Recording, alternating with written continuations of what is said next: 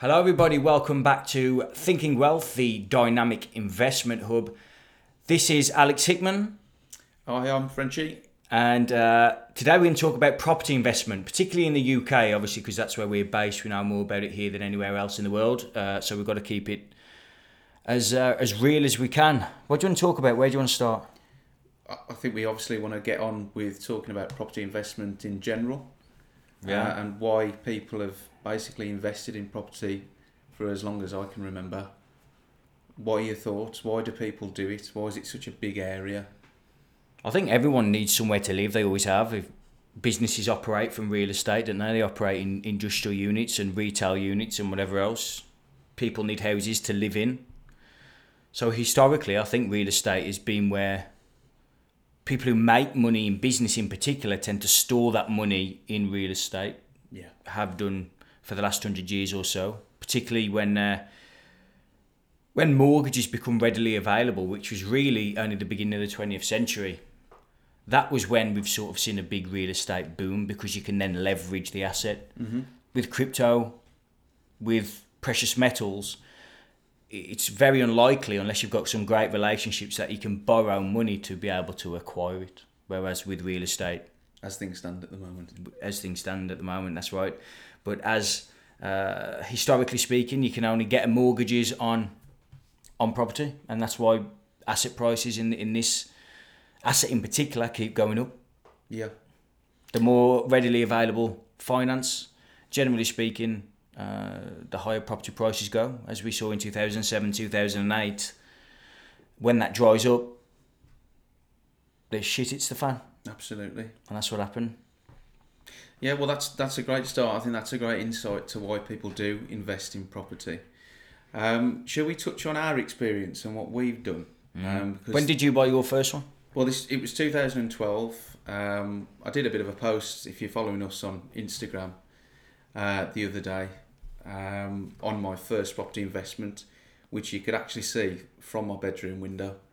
Would you believe? Uh, it was a standard three bed um, ex council house, a fairly standard refurb, uh, bread and butter buy to let, and it's something.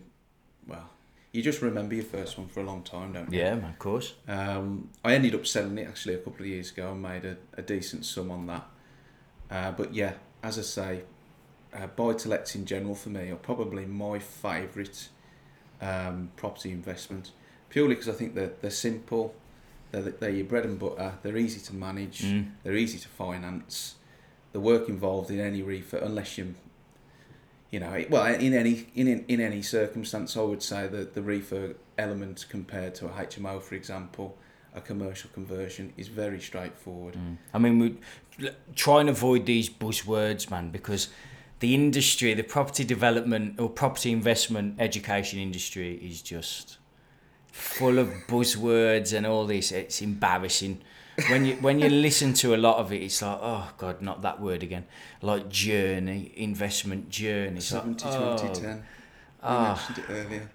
we ain't here to like knock all these people, Absolutely not, no. but We've we've been trained by Yeah, them yeah, and most you know, and, and and enjoyed the experience that we've had with those people Mm. as well. But you know, when you've like you might have worked at a place for like ten years, and you see somebody walking down the road who you work with, and you didn't really get on with them. It's that feeling when I hear these words. it's like, oh god, not that word. So that's why I'm just so like when uh, Frenchie says um, HMOs, he means house of multiple occupation. If you didn't know what that is, which is you rent the uh, the house out or, or the building in, individually each room. So you might chop a house up into four or five mini mini studios, for example, or you might convert a a commercial building, an office block, which is common now, into 20, 30 studios or apartments or something like that. Because permitted development rights have been laxed over the last uh, Absolutely, yeah. couple of years with uh, Boris and Co. Well, we, we never build enough properties, do we, to, No. to meet demand? So I think it was seen as a needs must scenario, wasn't it? Definitely. There's a lot of uh, office spaces, particularly in town centres, that have gone uh, free, Mm. and obviously they've done that as a result to get them filled up. Yeah. Um, obviously, that was my first experience, a, a buy to let in 2012. What was your first property investment that you can remember? Well, I went on my first investment course in 2012 as well. Uh, I got into like personal development in general, and that led me into property off the back of that. And then uh, I bought my first property in 2013. I've still got that one actually. It's in the outskirts of Walsall, Lovely. a special pace of hell. And uh, but it, you know what? It's paid 650 quid a month on average over the last like seven years, and that's, That's a lot of money to a lot of people. You know. That's why I love them. You'll they'll always be filled. Mm. Even easier in a Mhm. non-desirable or undesirable area in uh, in Walsall. Yeah. Yeah. Um, yeah, I know. I, lo- I love a buy to let. What about your of more? What's the word to use? You're more technical. You're more advanced Uh, it- type of investment. the, we'll be covering a lot of all these, what we might talk about here in the modules as we go through. But Yeah, we might be we might be bashing the uh, yeah, the HMOs or the the tag words that are used in property circles, but they're all legitimate strategies, and we will be covering yeah, every yeah, single one of them. Yeah, definitely. it's important to make that point. There's like a difference between, once again, we'll go through this in the modules, but there's a difference between an acquisition strategy, which is how you acquire something, and a difference w- from that to a cash flow strategy, so how you actually make money from it. Uh, so when we say HMO, for example, that is how you cash flow it. How you acquire it could be completely different. That well, it is That's completely point, different. yeah. That might be a. Uh, don't get lost in the terminology here, but it might be a lease option or a delayed co- completion contract, or it could just be cash, or it could be a mortgaged, or something like that. So there are two separate entities here, uh, two separate teachings, if you like, an acquisition strategy and a cash flowing strategy. So the more technical ways and, and how I got into it, because I did start with, God, I was about 15 grand in debt. I know, once again, that's That's training and that. training, yeah, yeah. I know that that's a little bit of a cliche as well. I started with nothing, Yeah. but I actually did. Well, most people, if you, if you ask the average man on the street, they do. Unless you've been born into a, a Yeah, wealthy yeah. family, most people are in that same That's boat, right. aren't they? Mm, They start from nowhere, learn a thing, and then actually just get out there and have a go, don't they? mm, mm. You can do a lot of this training, can't you? You know, um, property training company after property training company, and spend thousands upon thousands without actually having a go. Yep. You've got to start somewhere. Just pull the trigger. You're the best investment you can make. If you're going to lose money, learn it while you learn. Uh, lose it while you're learning a lot. Mm. And then you don't. You, and then you can perceive it as an investment in your education. Then you're learning as you're losing money. It's Well, better. it is. yeah, that's exactly what That's it is. exactly what it is. Yeah. So, um, like options, for example, I learnt off an Australian guy. Uh, outside of the UK, there's a lot more entrepreneurial thinking in certain countries, like the US, for example. There's it's very entrepreneurial. They come up with stuff, and we pick it up twenty years later. So if you look at Silicon Valley with the technology and stuff, it's far ahead of what usually the UK comes up with Yeah. and they are because of their entrepreneurial way of uh, their culture they tend to like have different contracts and different law that is more favorable to the to the creative thinker Mm-hmm. so the australian guy come over What's his name again? rick rick Otten. Rick Otten. There we go. he ended up going bankrupt in australia but that's a different story um, you can that's public data you can figure that out for yourself um, but he come over and was like teaching us how to acquire property without putting our own money into the deals with options and, and contracts and installment sales and all this. And when you do some digging into it, uh, this is done all over the world. It's, it's not new. It, In fact, this all this was done before mortgages were in place. It's only since mortgages become I, I Mainstream. Think it's fantastic. I love It how is. creative it all was. It It is, is. You And- sort of opened my eyes to that, and I think it's a it's a great it's a great part of property investment to go down. It is, and you don't need tons of money to get into it. It obviously helps. When people say you don't need money to get into investing in property, it helps. Of course. Even- no, on, on the flip side of that, as we'll no doubt go on to go into rather in a moment, there are plenty of strategies you can you can pursue where you don't need a massive uh, amount to begin with, do Mm. you? No, no, and, and, and the ones that you're probably just about to touch on are, are those, aren't they? They are, yeah, Lease yeah. options, etc. Yeah, yeah, yeah, yeah. And and the art of it because you can grasp the strategy fairly quickly. Anyone with like good cognition and stuff can grasp these strategies within probably five or six hours of learning them and, and doing some examples. Yeah. but the art is in how you communicate that to the people that you're dealing with. Absolutely. That's the, in the words of Donald Trump's book, the art of the deal. That's how you communicate it and put it together with the person across the table. That's where the art is, and that's what he taught mainly was the sales behind Who, it. Rick. Because you can learn the strategies. He t- taught you the strategies in a weekend. Um, you They're all, they're all fairly and- similar as well, aren't they? Different paperwork, but similar. Yeah. yeah, Mm. So that's why you can pick up on them so Yeah. isn't it? Yeah, yeah. And you uh, maybe a little bit complex, but depending on your tax structure, you do different paperwork on it. You- We don't need to get into that, but it's always something to to keep in mind. If you're a higher taxpayer, you'd be doing different things to if you're a lower taxpayer and, and things like that. So that's something else we'll we'll touch on in the modules, but we're not financial advisors, so we can't be giving advice in that sense. So, and Is it worth just quickly? stuff. Mm. Sorry, to, sorry to butt in, mate. Is it worth just quickly? Because people might be hearing lease option for the first time. Yeah. Give a quick, if you can. Mm. You're good at verbalising the, these things. A thirty-second rundown of what a lease option is for somebody out there Sure. who's The be- watching who doesn't know. the best way I've ever been able to get it across first time is to uh, use the analogy of a car lease. So uh, you go to a car, second-hand car sales uh, pitch, and you say, uh, and they offer car leases. And generally speaking, what happens is you put a de- deposit down, you then make monthly payments. Uh, sometimes with a small part of the payment coming off the price, or none of it comes off the price, whatever's agreed. And then at the end, you'll have a balloon payment, I don't know, of 10 grand or something, depending on what the car is. You do the exact same thing with the exact same pieces of paper with some more legal schmeagle in it with a house than you do the car. No difference, exactly the same process. Now, in the market we're in at the moment, lease options are far more difficult to get hold of because everyone wants full price. And People you are selling, people are buying for cash because they've had all these money off the government over the last 12 months and whatever.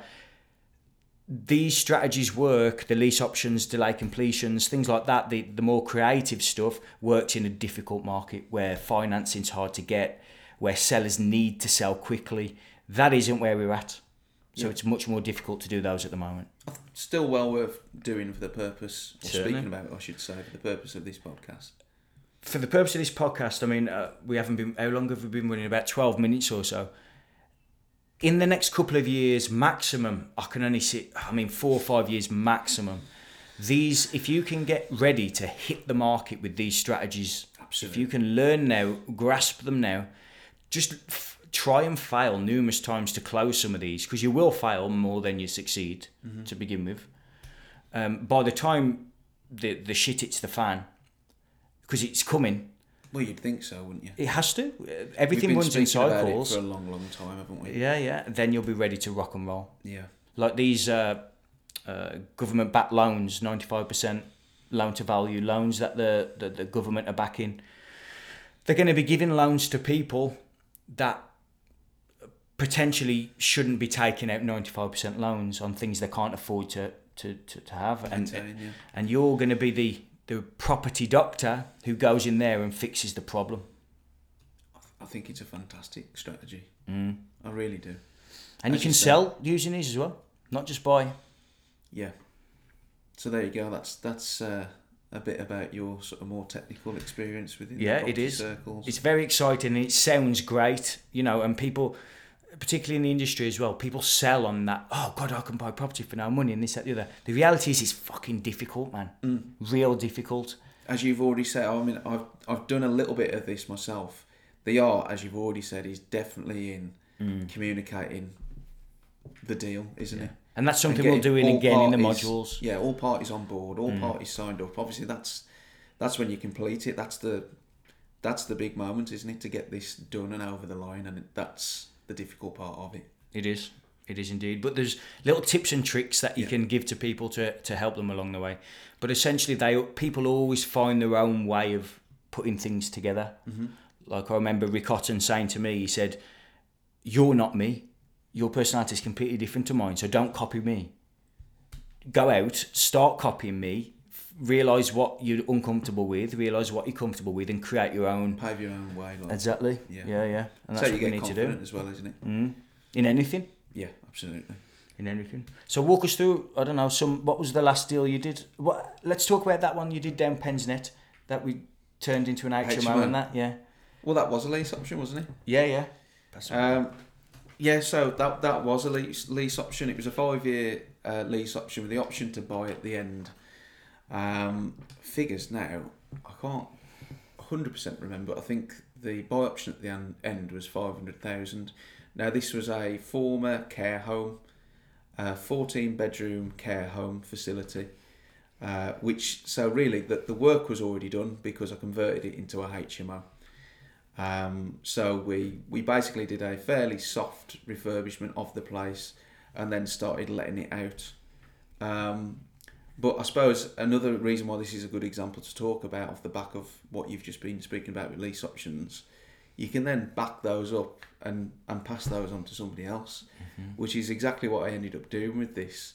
I got it to a point, um, sort of capacity wise, um, let out, sorry, rooms let out. Uh, I think I got to about 10. Um, and then I sold it off the back of the potential returns, annual returns. Um, so, yeah, that was a really steep learning curve. There's a lot of um, there's a lot of noise about HMOs, isn't there? Mm, Uh, passive income is another buzzword that's used. definitely. Uh, but there's a lot of management to do um, to do with a HMO, and I think that doesn't really get the attention, especially in these training courses, that it deserves and needs. Because that's for me, that's where you get a successful HMO or not. In the management, yeah, is I the agree with that. management of them Mm. because it's not it's not an easy task. I mean, if you if, if you were looking after that place, which I found out, it's not a full time job, but it's it's near to. It's probably a part time job, Mm. looking after fourteen separate tenancies. And there's very few agents that are good Well, in that- terms yeah. of uh, management, so you can't even pass them on a lot of the Yeah. time. Yeah, I mean that that so that was my that was actually my second experience with HMOs.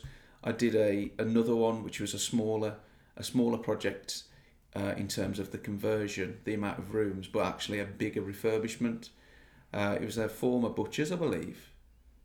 Which one was that right. one? Pensnet. Pensnet High Street, yeah, opposite uh, the Russell's Hall Hospital in Dudley. That was it, that was a house originally. Sorry, but house. it was a burnt Butcher- out one, Butcher's it? was down the road from there, a couple of doors down, I think. Because I'll pass you that one. Yeah, you did, yeah. It was a burnt out old wreck.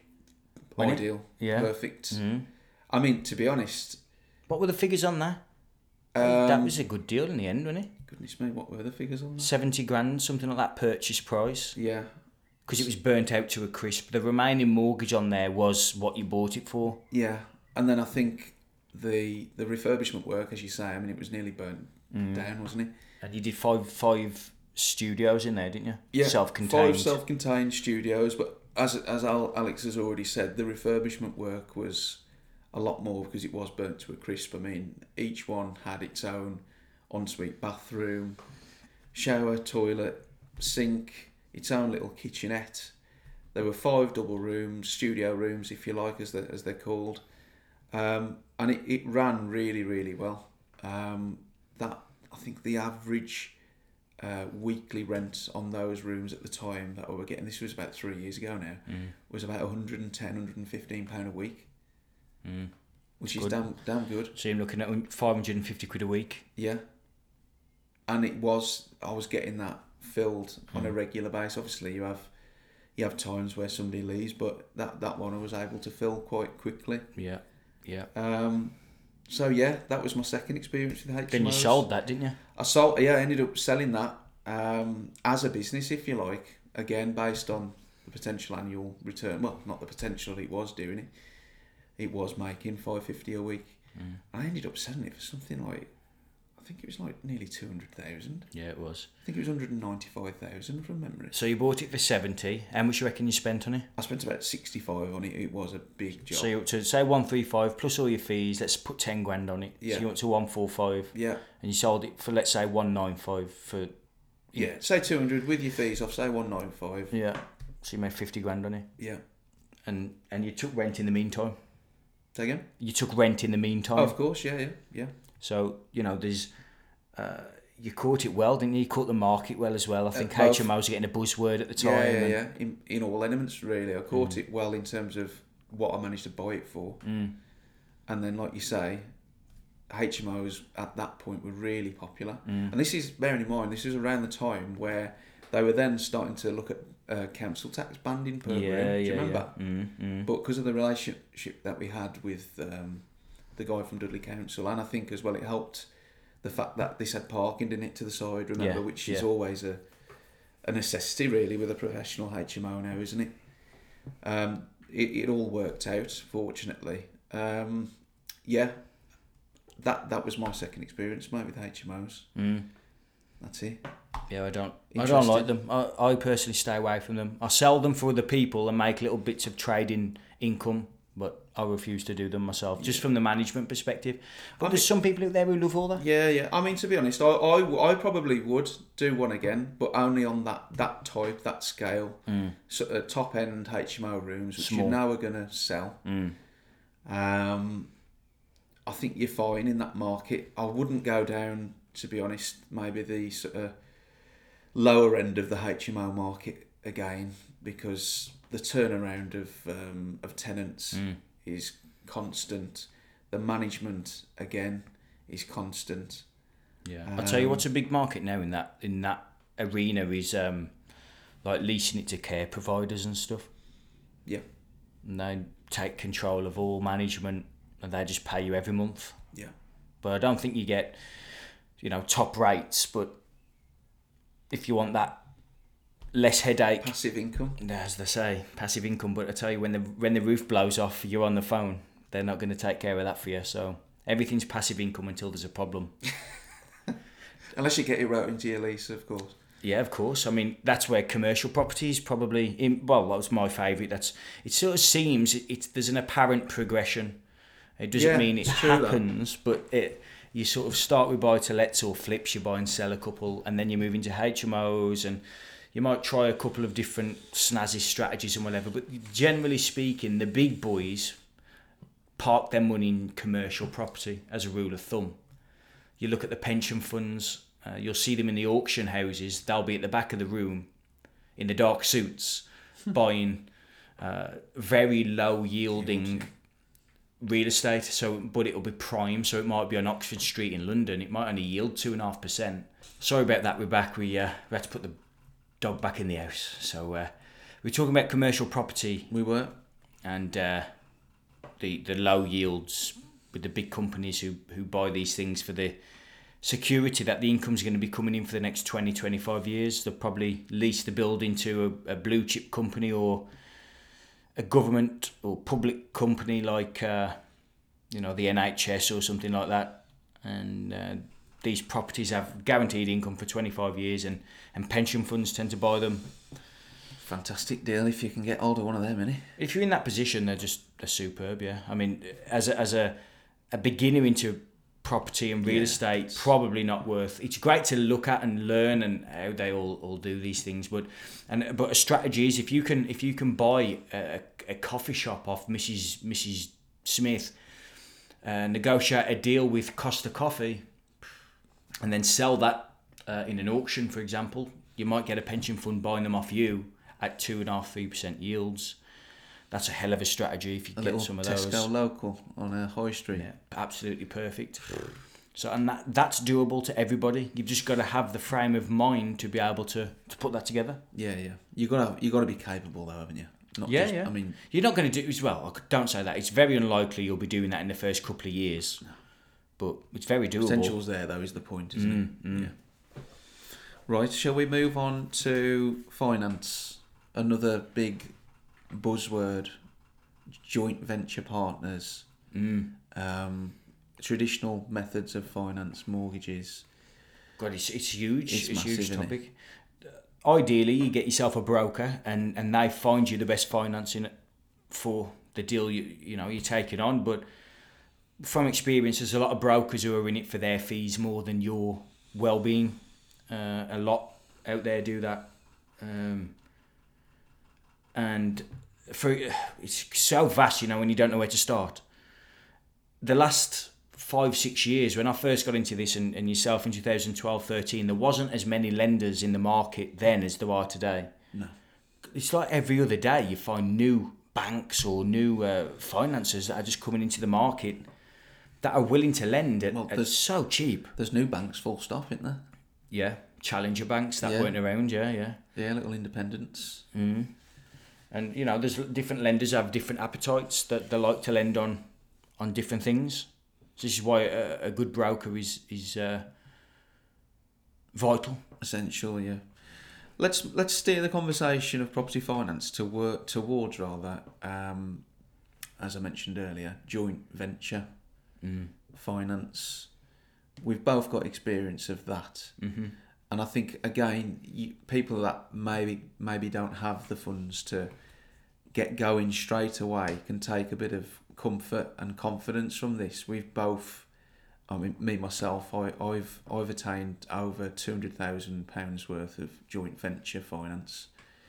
Um, earlier in my sort of property investment uh, career, so to speak, Journey. journey, horrible word. Um, so yeah, I think it's just worth mentioning that because again, what you said earlier, although it helps to have money to begin with, that's a given. It's not a complete stopper on things because joint venture finance is it is a real thing. I know you people sell courses off the back of it, but it, we've done it. We're proof of that. Mm. Um, so yeah, finance as a subject within property is a huge thing to talk about, isn't it? And that's, this will no doubt again form a big module of ours within the uh, Thinking Wealth subscription, won't it? Yeah, yeah. Joint ventures, because joint venture finance is what what you're essentially saying there is that the your joint venture partner is bringing in the cap capital for you to do the deal.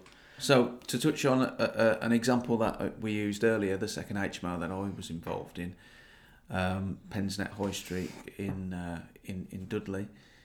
Uh, I had uh, joint venture finance for that for the purchase, and I funded the the refurb. Now the the uh, joint venture partner, so to speak, he had the um, the first charge on the property. That was his security, uh, and then obviously once the deal ended, so to speak, in in that circumstance, it was when I sold the property. He got paid back his his his his money, and obviously made a, a few quid on the, on the side as well, at an agreed interest rate. So that's one example of of that. He was essentially a, a a, first charge lender, and that Well, was the relationship yeah. you had. Absolutely, that's that's what it was. Yeah. Mm. Unfortunately, at the time, I wasn't able to get finance for myself. Otherwise, I'd still have that now. That was that was doing well, as we mentioned earlier, five hundred and fifty pound a week. But I then the second exit was to sell it, and I made fifty grand off the back of that. So That's an important thing to to note. Actually, yeah, go into Multiple deals exits. with, with multiple exits. You can flip it, you can refinance it, you can get another joint venture partner in if you need to to, to, to tide you over until you can refinance it or Yeah. something like that. yeah, There's always there's always ways out of things. You've just got to go into the deal knowing the ways out. I think like you've just done, you've touched on something there. I think property, well, investing in general, I would say, can be. I hate using the term. It's the only one I can think of. A roller coaster, can't it, of emotions, and you really do go through a process when you are investing. You go through uh, mentally. You go through challenges every day, Mm. can't you? Mm. And you get hardened to it, don't you? It's definitely not for the faint-hearted. No, it's not. I tell you what, we've done our area. Yeah. Let's do this as part one. We'll do part two Okay. Yeah. tomorrow, and we'll release it the day after. Is that all right? Yeah. Yeah. That's absolutely. All right. So, uh, thinking wealth. If you uh, are interested in looking at this dynamic investment hub, cryptocurrency, real estate, and precious metals, the description to uh, the, the the website is below. Check that out. Um, we'd love to have you on board. We'd love to see you there. Uh, we're still in pre-launch. We haven't launched it. No money's you know being transacted at the moment. We're simply sharing information. So if that's something you'd be interested in, check the description below. Thanks for watching. Bye bye.